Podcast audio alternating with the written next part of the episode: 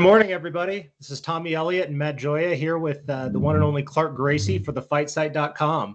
Uh, Clark probably doesn't need too much of an introduction for our audience, but for those of you who uh, who don't know who he is, uh, he is the most photogenic man in Jiu-Jitsu.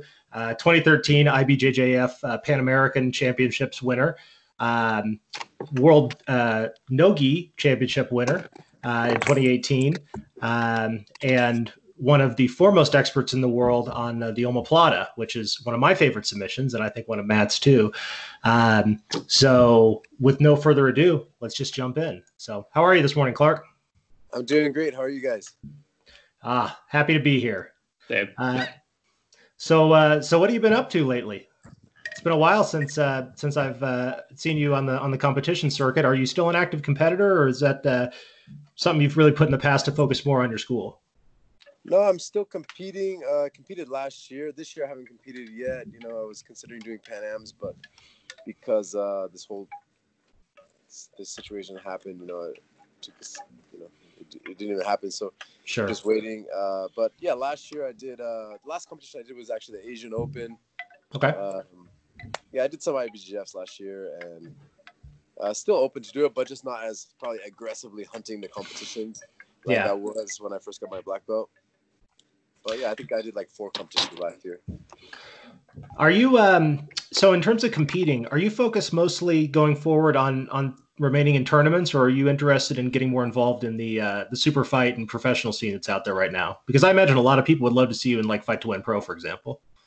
Yeah, I I fought in a, a handful of super fights. Usually I get invited to like one or two a year. Mm-hmm. Uh, last year I was supposed to fight Lucas Leite in uh, something called the BJJ World Festival. Okay. Uh, in Los Angeles, and the fight, and he ended up getting injured, so they they canceled. Oh, that's too the, bad. The, the, the fight, but uh, I ended up I ended up commentating that event, so it was pretty fun. Anyways, but uh, but yeah, uh, I mean, I've done some Metamorphoses. I've done. Yeah, I remember that.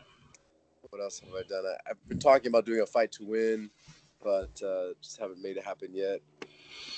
And, what are your uh, thoughts on what are your thoughts on kind of the the transition to that um, that super fight model for a lot of the a lot of the top guys? I mean, do you think that's a, a positive development? Do you think it weakens the tournament scene? Like, what what do you what do you think about uh, about that? No, I think it's amazing. You know, like you get two tough competitors. Uh, it's promoting the sport in a good way because the, the competitors are making some good money. You look at like events like UFC or you know boxing or whatever. They're promoting one guy against another guy. Mm-hmm and the nice thing about that for a competitor too is, you know, for myself, let's say I would get to study my opponent and really understand his game and create a strategy and game plan. So that's pretty cool. And that's something that you can't always do in a tournament where there's, you know, 50 guys, you're not sure who you're going to fight. Yeah. And it's kind of a waste of time to prepare for everybody. So just do your best. I just usually put myself in the mindset that I'm going to impose my game and have a good strategy for myself um, other than that, I like to know like, okay, this next guy I'm going to fight, what does he like to do, mm-hmm. and uh, you know, just kind of be aware of that. But I think it's uh, it's great that how everything is heading with the super fight scene, all these events. Uh, some events are more successful than others, come and go, but um, no, it's great. I think advancement for the sport and reward for these high level athletes that are dedicating their lives to the sport and mm-hmm. finally getting like a little bit better pay now. So I think it's awesome. I think it's fun. Yeah, it, it really is nice as a competitor. Um, you know, we've we've all uh, spent hours and hours standing around on on cement floors at uh, at the pyramid, and um, I know when uh, the couple times that I've done fight to win pro, um, you know, you just show up an hour before you have to compete, warm up, and then it's it's ten minutes and you're done uh, under the lights, yeah. and it's really fun. So um, I, I, certainly like it as a competitor, um, and getting paid uh, doesn't suck either. And I think you know you're a person that I would think uh, there'd be a lot of demand for, both because uh, you know you're you're very well known in the in the community, and also because you have such a submission oriented style, uh, which is one thing that I've always really enjoyed watching about your game. Um, I'm just curious do you do you think that that has that being so submission oriented uh, in your game has ever hurt you from uh, like an IBJJF standpoint? Um, you know, from the within the points competition. Um, obviously, been very successful in those competitions, but sometimes it's it's better to focus more on points if you just want to win the tournaments. Do you uh, do you have any thoughts on that in regards to your own your own style? Definitely, definitely. Uh, a lot of times when you go for a submission, you open up the position, the control that you have. You kind of give up a little bit. Let's say you're in the mount and you go for an armbar. You're giving up the mount, right? Um, one time I remember I was on top, uh, working, feeling pretty good on top. Uh, I was fighting at Worlds against Vitor Estima and uh, I think it was like 2014 or something.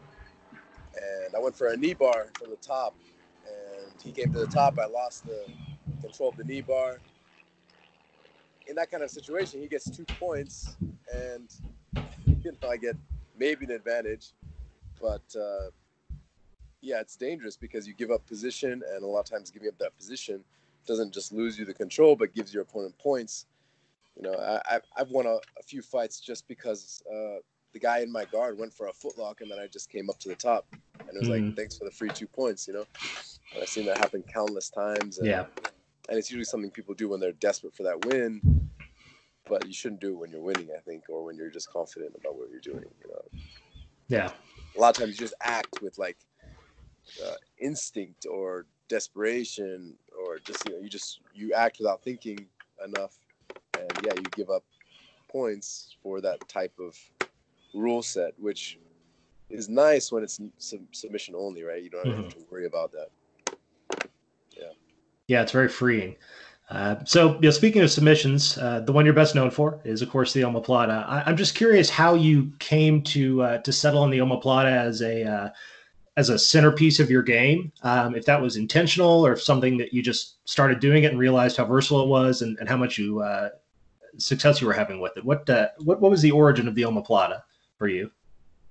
I mean, I think there's a couple different type of guards that I like to play that worked really well with the entry, and then there was a time that drilling became kind of popular. You know, maybe mm-hmm. I don't know, almost ten years ago or so now, where it's like just just drill, drill, drill, and and not that I was the biggest fan of that, but that's something that I was like, okay, what am I going to drill? I'll just drill that position that you know these sweeps that I that I like to do or this type of guard, and it connected really well with the omoplata.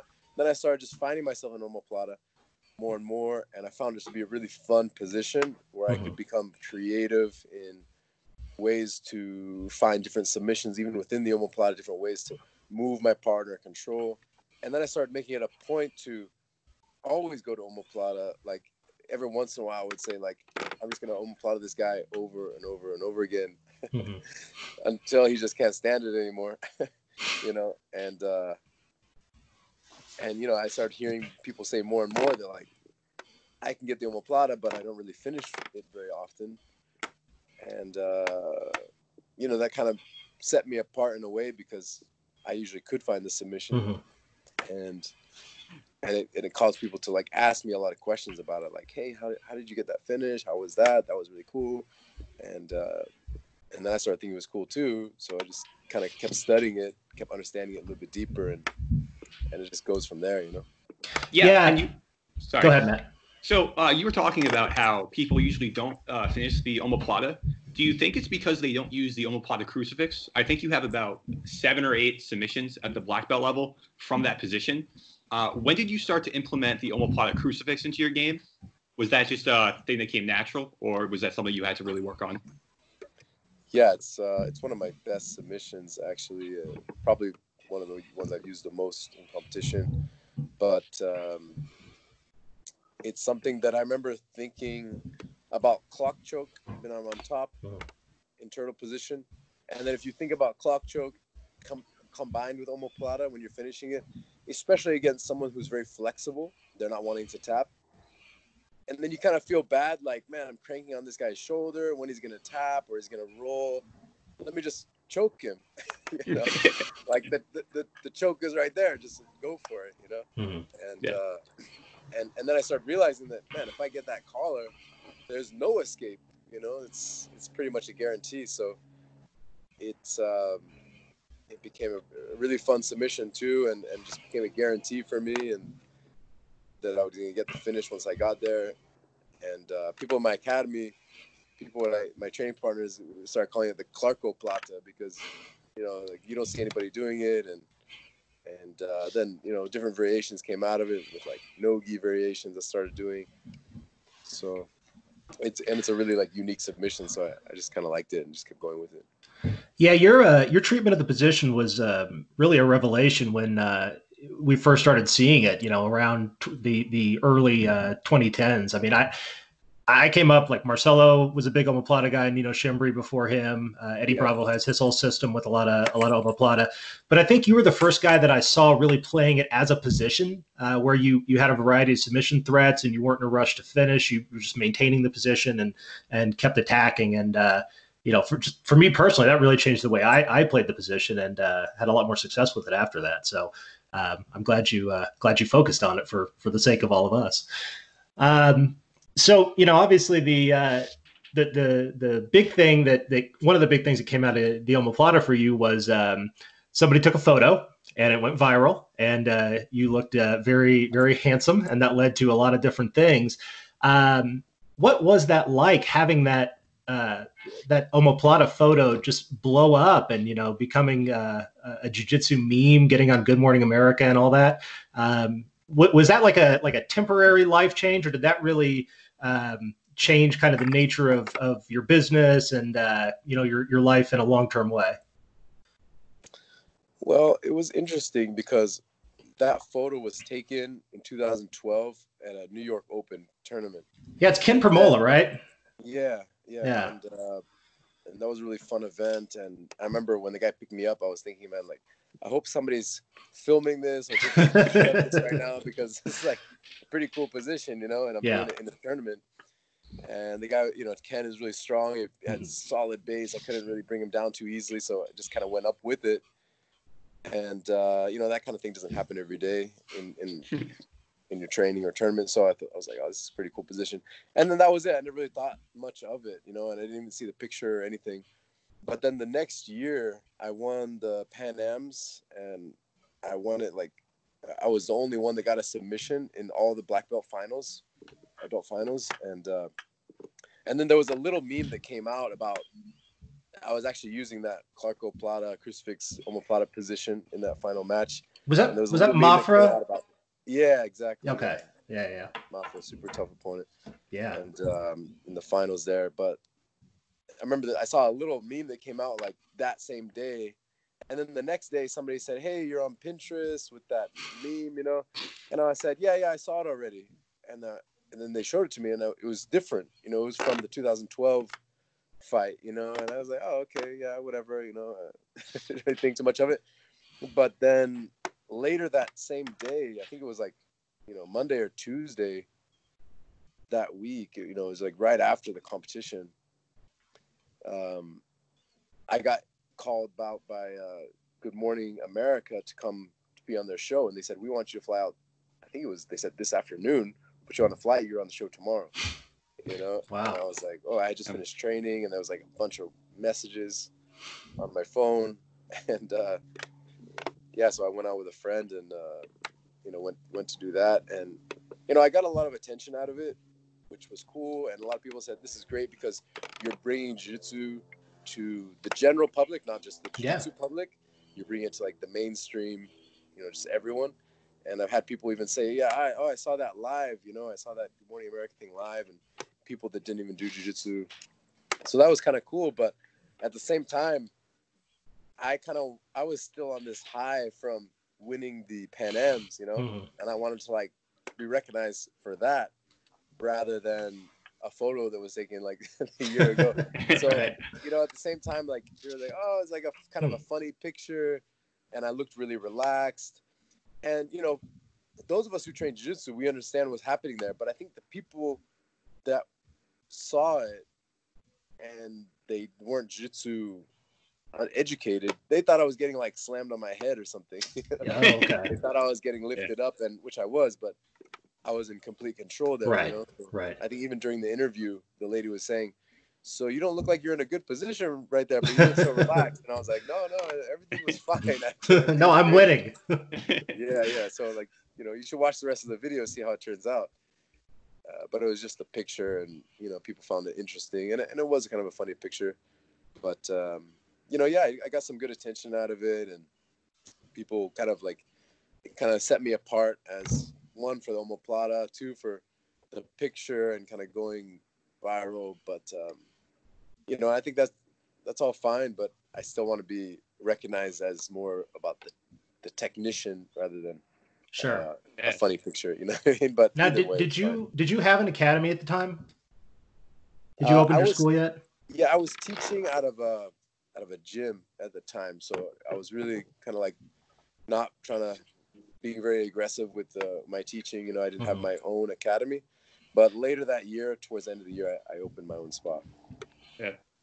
Did uh did, did you get a lot of people coming in saying like, hey, I re- you know I saw you in Good Morning America, or I recognize you from uh, the picture, or uh, was it pretty much just like a normal academy, normal normal students just walking in off the street?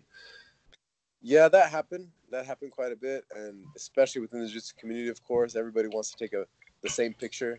You got to take that picture. sure, I never wouldn't have thought of Even that, but yeah, you know, even today I go to a seminar somewhere and they say, "Hey, take a omoplata picture with me," you know. So uh, it's kind of funny, but uh, Yeah. And speaking of like what you're known for, most people assume omoplata guys with the gi, uh, but you've arguably had more success in no gi with your no gi worlds win. How does your game change uh, when the gi isn't involved? how does the gi? Like when you're in, when you're in no gi, how does your game change? Oh, okay. Yeah, um, definitely the guard is a little bit different. I like to play lasso a lot with with the gi, and that's not really possible in no gi. Uh, so yeah, I play a little bit more. I play a little different, and I, I, I wrestle a lot more in no gi. I really enjoy wrestling, but I don't do it as much with in the gi. And um, I really like judo, but I feel like we don't really have so much opportunity to use judo in jiu-jitsu because people usually they just want to bring it to the ground as fast as Yeah. possible. A lot of times, you know, quick guard pull. Uh, so you know, my judo didn't really take off as much as I would have liked to because you know it just goes straight down. Um, but uh, I think yeah, nogi I I like to be probably on top a little bit more, but I don't mind being on the bottom either. Whereas um, for a long time in the gi, I felt better or more strategically successful in the bottom position in the guard. You know, just put the guy in my guard and either sweep him or submit him from there. Usually, I'm going for the submission. But uh, in in nogi, I'm looking the same for submissions and sweep, but I want to be on top, and I'm finding a lot more success on top. Yeah. Yeah, and and then with nogi, um, you, arguably your most famous submission was the pretzel plata uh, that you hit. How did that come about? Was that something in the moment you just found, or was that something you just drilled in practice? It, it is it was fairly new uh, for me at the time. Still, it was the first time I ever used it in a competition. I believe it was the first time anyone's ever used it in competition. I believe so. I don't think anyone's ever done it, but it's a pretty crazy position. I think it's uh, definitely the most locked up, like twisted position that I've ever found in jiu-jitsu. Um, and because of like the nature of the position where the person just feels completely trapped, it's uh, and it's so dominant and you know contorting the person's body, you know, where in, into a position where I think the special thing about it is once we're there, I can relax. You know, I'm Yeah. just like I can take my time.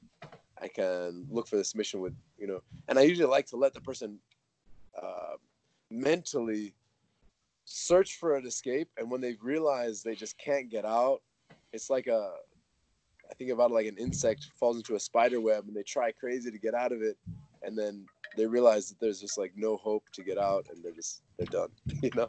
So it just like mentally destroys you, you know. Hmm. Uh, you know, usually at a position you're in an armbar, there's always like a a chance of hope until the tap, you know. Where this one, right. even before the tap, way before the tap, they're they're completely locked up and they're completely twisted up. So uh, that you know, in its nature, I find it to be special for that reason. But, So I, but to answer your question, I found it probably about a year before by accident, and and it was something that I started looking for more and more in my training. But uh, for no gi, that would be like the most secure omoplata I could do for sure. And, and do you look for that in practice more often? Yeah, after that especially, I started really looking for it a lot. Uh, I, I found it to be a really interesting, fun position. So yeah, I would look for it. Around that time, I was looking for it quite a bit, and then um, yeah, that that little clip, you know, it's on YouTube there. Pretty, was a pretty cool like little way I got into it, and um, and I remember even the coach on the sideline of the guy saying, "You're fine," but I was like pretty determined to finish it pretty quickly. yeah. I actually had a knee injury right before that in the fight. Really? Before. Yeah, in the semifinal match, my knee popped, and um, and I and I was going against a guy in the finals there that was really tough. He had beat one of my friends earlier that day, and uh, so I wanted to get revenge for that as well. Was that But, uh, the submission you won uh, submission of the year for, or was that a different submission? yeah, that's the one. Yeah, it was the Okay. okay. grappling submission of Yeah. the year. Yeah, so I'm watching the clip here, and uh, what when you finish that, is it finishing? Was the finishing action there more of a neck crank, a spine lock, or was that on the shoulder? What what did what did where was it tightest? most people, unless you have like crazy flexibility in your shoulder, Uh huh. You will feel it in the shoulder first. Okay. If you don't have, if you do have crazy flexibility, you may feel it as a choke, or if you tuck Hmm. your chin, it might get slightly neck. But most people, I think, ninety percent of the population will feel it in their shoulder. The shoulder. Some people might even feel it in their in their hip, in their leg, because they don't have Mm, the flexibility to, like, Yeah. even fold that much. When people put me in it, which I hate it shooting across my entire leg, like my Yeah. My hamstring, my it's uh it's a crazy uh, just like twist, you know. so So, you know, speaking of uh, people putting you in omoplatas, um, one thing I'm always curious about with uh, with guys who have a lot of success with uh, with a system who own their own academies is uh, are your students especially good at at omoplatas? And is that do you do you push them in that direction? Do they naturally do it because I mean they're training with Clark Gracie, so why wouldn't they have good omoplata games? Like how how does uh, your specialty in that position express itself with your students? You know, I'm really like split about that idea because I, I'm I'm a big fan of everyone having. Uh, sorry? I'm really a big fan of having everyone, all my students, very balanced Mhm. and uh, with their jiu-jitsu, like they're good on top, good on bottom. They know how to attack and defend, submission, everything. Uh, so I, I try to teach a very broad jiu-jitsu style Mhm. but uh, I've I've had like in the past, especially like the past year or so, people have kind of pushed me in the direction like say like, hey, uh, we really want to learn more like your style. We want to Mhm. We want to learn like what works good for you, not just like general jujitsu by the book. This is what you need to learn. Yeah. And then, because I, I feel like Jiu-Jitsu Academy is the platform, is like the lab, you know, where everyone's gonna create their own style. And I don't think everyone needs to have my style. They're gonna have whatever style works best for them. But uh, if they work with my style, like, I'm gonna, you know, be a little maybe more happy because that's pretty cool. You know, they they picked up after me. But I I want to give them the environment where they can thrive in whatever direction that's natural for them. But you know, that being said, you know, like I said, people have been asking to have me teach my special speciality more and more.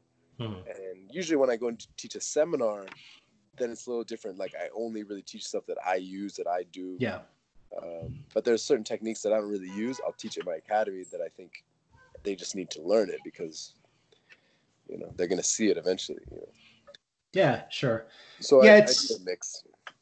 Yeah, it's it's an interesting uh, it's an interesting thing. My uh, my coach has a very good close guard, and he doesn't really. It's not that he is like everybody must play close guard, but at the same time, that's a position he knows the details really well, and he can he he could just expand on it endlessly, like what you should do in every possible situation. So a lot of us end up kind of having good close guards, not because he's trying to make us do it, but just because it's a position he knows really well. So I, I imagine it's probably similar uh, for you, where there's probably not many questions about how to how to work in omoplatas that uh, you can't answer for your students.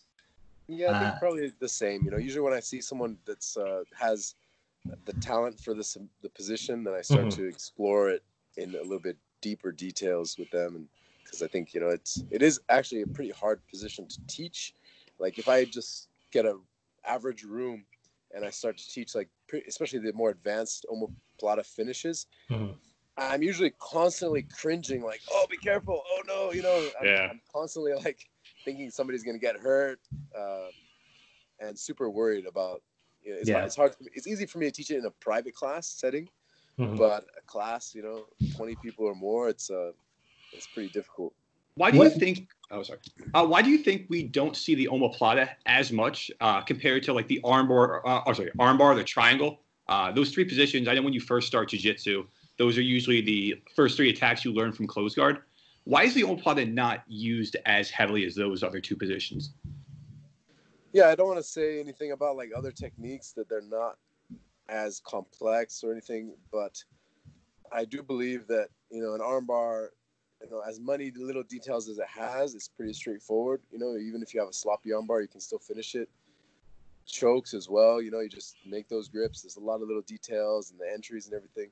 But the omoplata, I believe, takes a lot more uh, little adjustment, minor adjustments, and important grips and little movements that uh, that a lot of people overlook or maybe don't have the time or or uh, it just takes more study, I would say, and uh, more time to understand.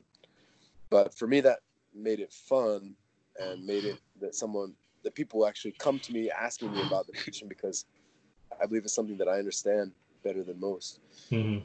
Uh, but when, yeah, it's a lot to understand.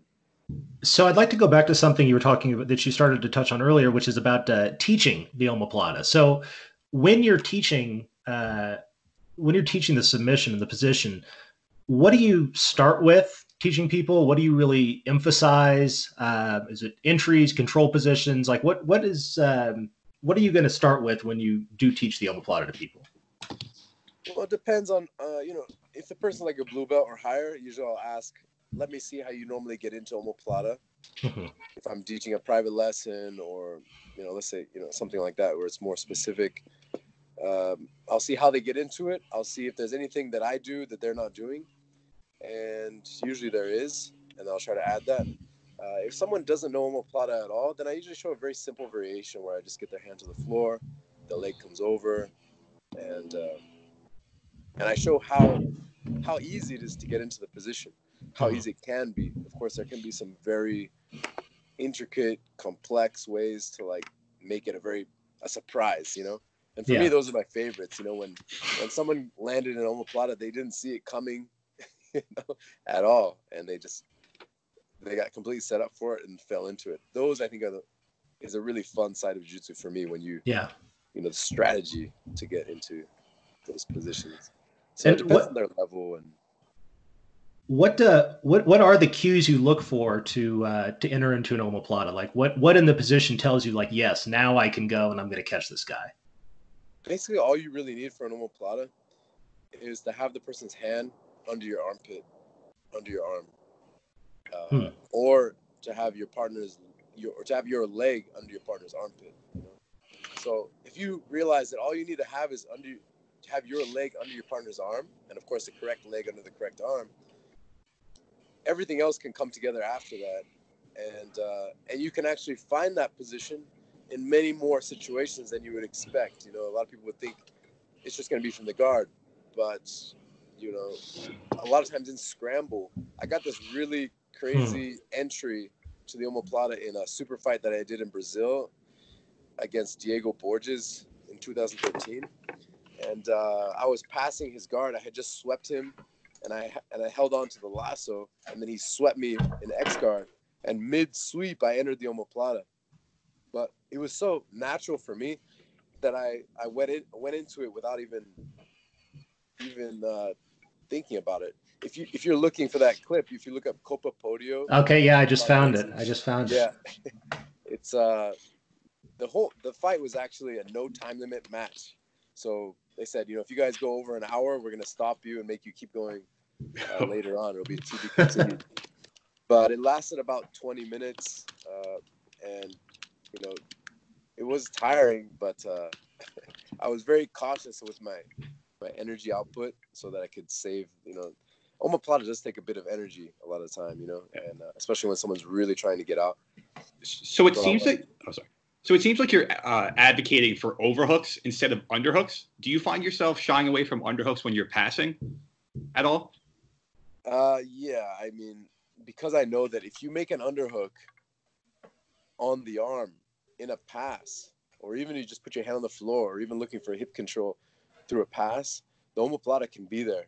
Not that it's always going to be there. You know, if the person knows how to control the hip in the right way, it can be avoided.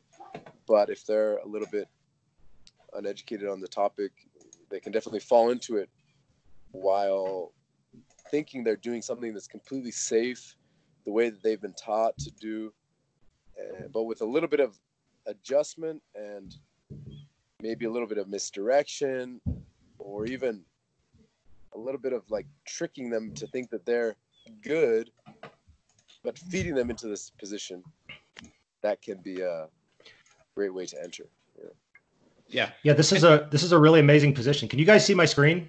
Yes. uh, i can't You can't, Clark. oh yeah now i can see So this is this is from the match. Um, this Yeah. is really amazing because you're in you're in deep, um, really over.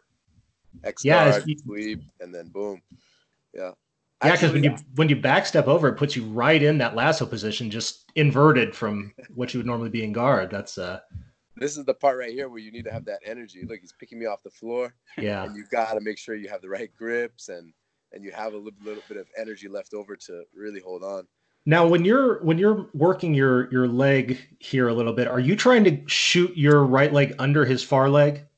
Yeah that's actually what's going to happen here if you Okay. wait a minute yeah i'm, I'm Okay. looking for it he's trying to control it eventually Ah. here i'm going to find it right pretty soon here i think and then he's going to be forced to either tap or roll so he Mhm. rolls it's going to happen here pretty soon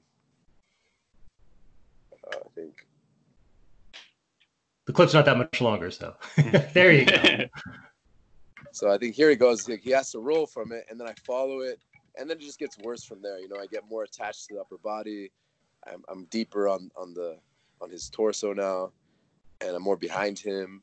So it's really important for my hips to be behind his hips Mhm. in omoplata, especially looking for this finish that I'm going to get right here, which is that Clarkoplata crucifix position that Right. you guys. I don't like like to call it crucifix too much because crucifix is a different position. It's a position I like a lot too, and it is maybe if you say omoplata crucifix, then it's understandable, but it's not a typical crucifix, right? And actually, for this finish, you don't even need to have the other arm, the far arm. You can have it, but it's not really necessary. Yeah, I'm noticing you you like to hook the back leg. uh, Sorry, the uh, far side leg of your opponents when you're in that position. Um, do you ever go for the uh, the one that's on the the opposite side arm uh, that you're not controlling? Yeah, uh, any hook that you can make was actually gonna is gonna be beneficial. Uh, I do go for that one. So if you if you look at the earlier part of the fight, I did find the hook on that far leg, right? Yeah. Mhm. which made him roll, and it could have made him tap if he didn't have the instinct to roll. But he had, you know, those cat-like instincts that just like he just dove forward when he felt the pressure to escape. But I was anticipating that and followed him and just continued to advance there. Yeah, it's Yeah, it's really interesting too. I, I think um, as you're rolling, uh, you're already setting up the the control, so he won't be able to roll again with your right right here. Your left arm's already shooting across, so that you'll be Yeah. be Yeah. in control when you come up. That's uh that's slick. Yeah, because you can see him start to try and walk around, but there's just no way with uh with the arm over the top already. Uh. Man, that's a nice submission. And What that entry, I, I actually had no idea how I got into it until I watched the video later. It's crazy, man. no, that's great. So when you were building this omoplata system, what do you think was the hardest part for uh, like t- what was the hardest technique that took like that took the most time for you to uh, implement? the hardest um like problem that I Yeah. ran into. Yeah. Well, I think it's uh, understanding all of your partner's reactions. Maybe understanding. I think to any good position, any good attack, submission, you have to understand in depth everything that your partner can do to escape. And because I believe when you're in a submission, generally you're at least one step ahead of your partner, right? If not more. Uh, they have to catch up with you. And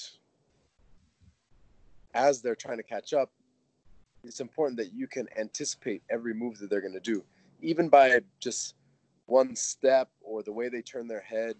Body positioning is going to tell you, should be able to tell you what they're looking to do next. So, by being able to anticipate their next move and prepare to either stop them from doing it or kind of move with it to make sure the position can continue to lead into your favor, that makes uh, a more much more complete position and much more dangerous position for your opponent. For me, I think um, there are a few escapes that are more challenging than others to defend. So I think the hardest part was just that. I mean, there are a lot of good escapes to omoplata, but uh, most people don't understand the maintenance side of omoplata as well. So that why that that would be why probably they end up losing it a lot more, or maybe using it as a sweep uh, rather than following through with the submission. You know, so I think um, it just depends on the person, but um, just under, understanding it in depth because there are so many escapes. You have to really spend time to understand that. So, given um, given your very submission oriented style, um, do you uh, have you spent much time working on uh, on uh, the leg lock game as that's become a bigger part of the the no gi and submission only scene? Because it seems like the kind of thing you you dig. Yeah, I do. Uh, I do like it. I never really got into like heel hooks, but I really liked uh, knee bars. I have a few knee bar submissions in, in competition. I think uh, from brown to black belt, I was doing a lot of uh, calf locks. On brown belt, I was doing a lot of calf locks, especially nogi, um, knee bars. I've I've used, I think I've got like three foot locks as a black belt uh, in my competition, but pretty simple. You know, like I have a few details that I like to implement, but nothing crazy.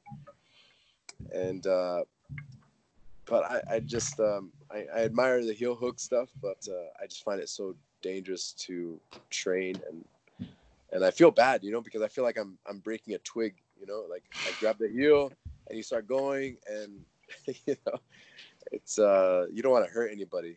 Yeah. But you see the guys that really do it well, they grab and they go hard. They yeah. twist it hard and without much consideration for their opponent. So um yeah, it's something that I haven't really spent enough time understanding although I do feel I understand the defense of the position well, which mm-hmm. at least I have that. You know, I, I haven't, I can't remember ever being heel hooked when I'm really going, you know, yeah, really trying hard. So, but you know, I don't want to, you know, uh, mess up my luck on that. You know, probably. Yeah, and as an academy, of... as an academy owner, what's your policy in the gym? Like, do you allow uh, white belts to do them, or how how do you manage that risk? I think it's really um, not really correct or you know kind of ugly jiu-jitsu to be going for in a gi you know it's uh, i wouldn't mm-hmm. recommend going for a gi but uh, going for a no gi in my academy i just say look for that position catch and release you know you yeah. catch it you hold it you show that you got it let it go keep going or you know your partner might say okay you got it and then keep going whatever but it's not a position that i think that we can really apply like every other position because unfortunately mm-hmm. on that position you don't feel the damage till it's too late whereas if you if you think about just like an armbar for instance if you just extend your arm fully and try to on your own with without touching your arm just extend your arm you feel pressure on your elbow. Once your arm is extended you feel that it's in an uncomfortable position. But you think about your knee when you fully lock out your knee you don't feel that you know this uh, hmm. your, your knee is a much bigger stronger joint. And I think it can withstand more than more than we, we sometimes maybe overestimate what, what we can do with our knee, you know, and then people get hurt, you know, or it's uh it doesn't it, maybe it doesn't have as many nerves in it. I'm not sure why, but you just you don't feel it until it's too late. So it becomes a very dangerous position to have white belts doing, you know, and, and thinking about yeah. as a business, you know, one person 10 people, 20 people in your school get hurt over time with uh people will get hurt, but that's just a position that a lot of people will get hurt Yeah. more. So I'm not against practicing it, understanding it, of course, but uh, sparring hard with it, I, I think it's not such a good idea for everyone. Yeah. Speaking of business, uh, how uh, how have you been handling uh, this pandemic we're in the middle of, and uh, do you do you have plans already to get your academy back open? I'm just waiting. You know, I'm waiting for the what the government is going to say, what my Yeah. county here in San Diego is going to say about when we can reopen. Uh, I don't want to, you know, get in trouble, uh, even though there's a lot of people asking to train again. But then I think I know there's a lot of people that would say it's irresponsible to reopen the academy even secretly. I've been still going to the academy to do a lot more filming, so that's what I've been Mhm. focusing my teaching on, and that's kind of what I'm taking away from the pandemic is just uh, getting a lot more time in front of the camera, sharing jujitsu through video. So I've been putting a lot of stuff on my website on Gracie Allegiance and uh, in the video section there, and my YouTube channel on Gracie Allegiance. So that's what I've been focusing on during this time, and that's how I'm trying to maintain people's engagement in Yeah. jiu-jitsu right now uh, as, as it's a very tough time for for everyone and unfortunately jiu-jitsu is usually the last thing that someone who's scared of this pandemic is going to want to do right it's Yeah. like you don't get much closer to anyone by doing jiu-jitsu so but i think when we do come back and start i think one good way to come back is limit ourselves to maybe finding that one training partner that Mhm. we feel that we like to train with that can commit to uh, the same schedule or at minimum when we do come back just you know train with one person per day and i think that could be a good way just Hmm. to It's a good idea. have people feel a little bit more comfortable until you know because you get a room full of 20 people or whatever and everyone's training with everyone or you're going with 10 different people or doing position different specific training and for for what we're dealing with right now in the world i think that's a really easy way for things like this to spread Yeah. so Well, that's a good idea. Yeah. it's a tough time we, we got to do what we can right um, but it's a really tough time for for business owners because Yeah. a lot of people are losing their jobs or they just can't afford to keep paying and not coming Yeah. uh, or they just don't want to so Yeah, it, it is unfortunate, and um, you know, wish you the best in weathering it. There will certainly be a, a lot of academies that, that don't make it, and uh, it's it's certainly sad to, to get on Facebook and see you know stories from from people you know who aren't able to to keep their gyms open uh, because of it.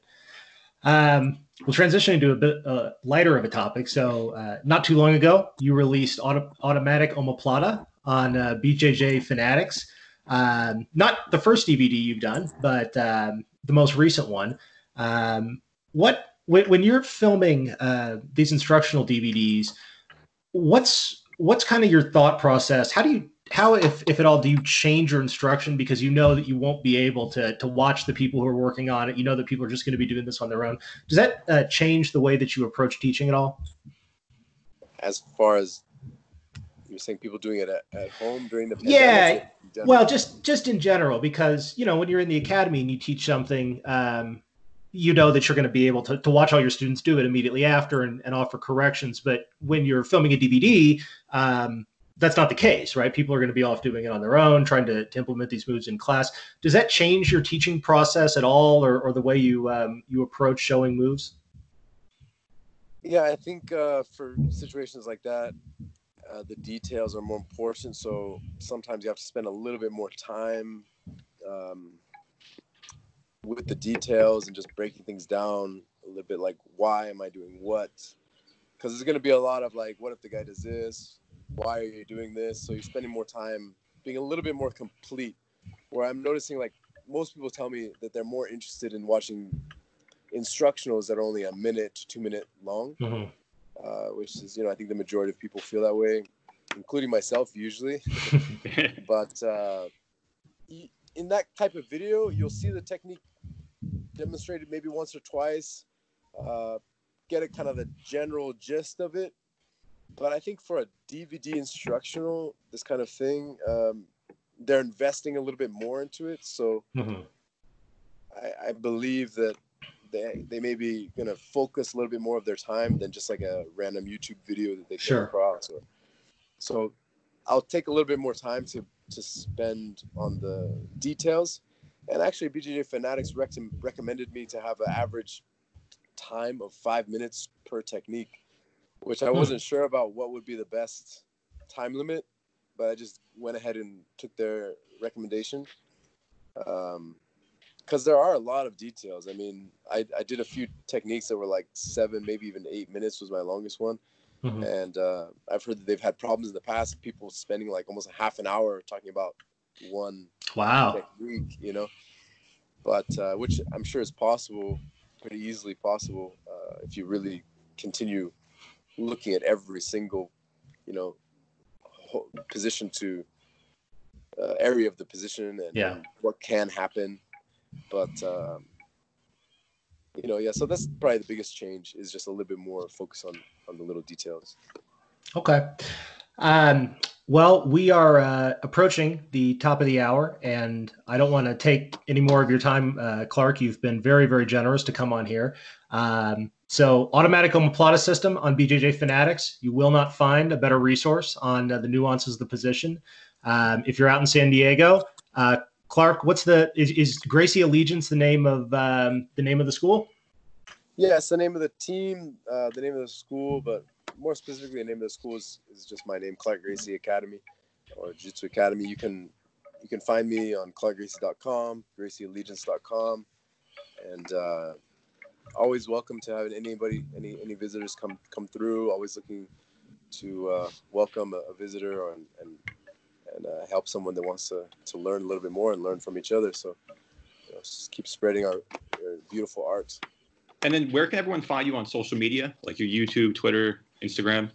So the YouTube that I'm using mostly now and posting the most of videos to is just Gracie Allegiance, and uh, I also have my personal YouTube, which is mostly like my fights and stuff like that, and um, uh, you know Instagram, just my name Clark Gracie or Gracie Allegiance is the team, and uh, yeah, just mostly it's just those two uh, for Yeah.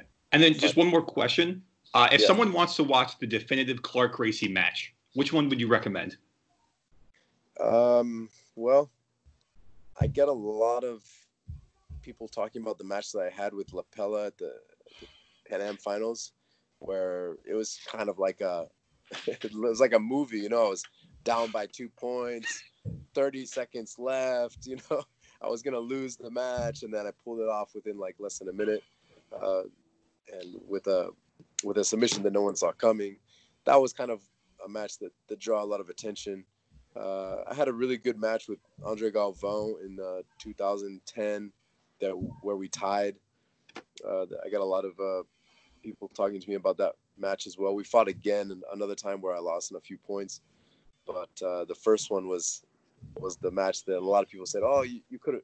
If I was the ref, you would have won that fight," you know, because it became a decision. And um, those are two matches that a lot of people uh, came to me about, but. Um, you know, just I think there's a few highlights uh, that that are fun to watch too for for omoplata mostly. All right. Well, thank you once again for your time, Clark. It's been a pleasure, and uh, I have picked up a few things that I will try when the gyms uh, do eventually reopen. Um, so thank you again. Uh, with Matt Joya for thefightsite.com, this is Tommy Elliott signing off. Thank you guys for having me. See you guys next time. Hey, thank, Thank you you. so much, Clark. We really appreciate it. Have a good